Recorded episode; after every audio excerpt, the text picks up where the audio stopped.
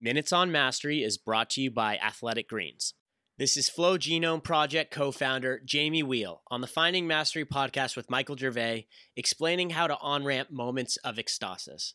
How are you trying to bridge this gap between the extraordinary and the man and woman that says, listen, it sounds great, but you guys, like, there's no possible way I can't do mm-hmm. that.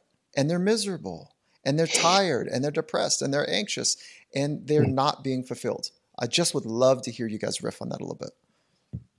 Yeah, I mean, you know, the simplest is just to say um, any of these skills or techniques can be regressed so that there's an infinitely progressive on ramp. No matter where you, no matter where you are, no matter how banged up and broken, right, including right, you know, war trauma, childhood abuse, sexual trauma, like ecstasis, these movements outside of ourselves with therapeutic support, right, within a constellation of care that you might need, can help you grow, mend, and heal faster. So the, the idea is the least of my brothers and sisters, right, we, we, we are all, and you know, we all have a seat at this table. So tell and, me about on ramp. Tell me, what do you mean by on ramp? I love that phrase you just said. What do you well, mean I mean, by that? Right. I mean, so again, to, you know, to go back to those, uh, those therapeutic studies, right, it could start with, I mean, the simplest, simplest on ramp I can ever think of is just hot baths, right? I mean, regular soaking, like that used to be, that was something the Greeks, the Turks, the Romans, the Japanese, the Scandinavians, right? I mean, there's so many cultures of bathing in the world that have all now been replaced by a two minute stand up shower on the way to work.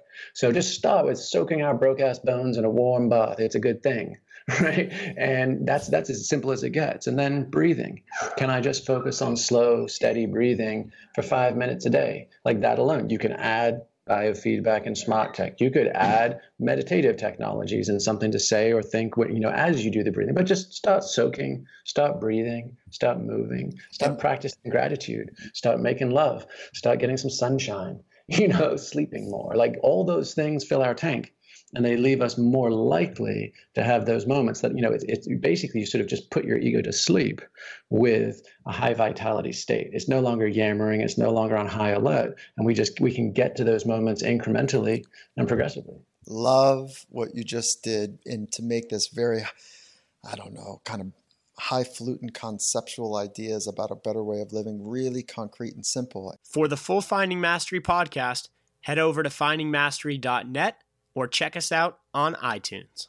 And for a special offer from Athletic Greens, head to athleticgreens.com slash findingmastery.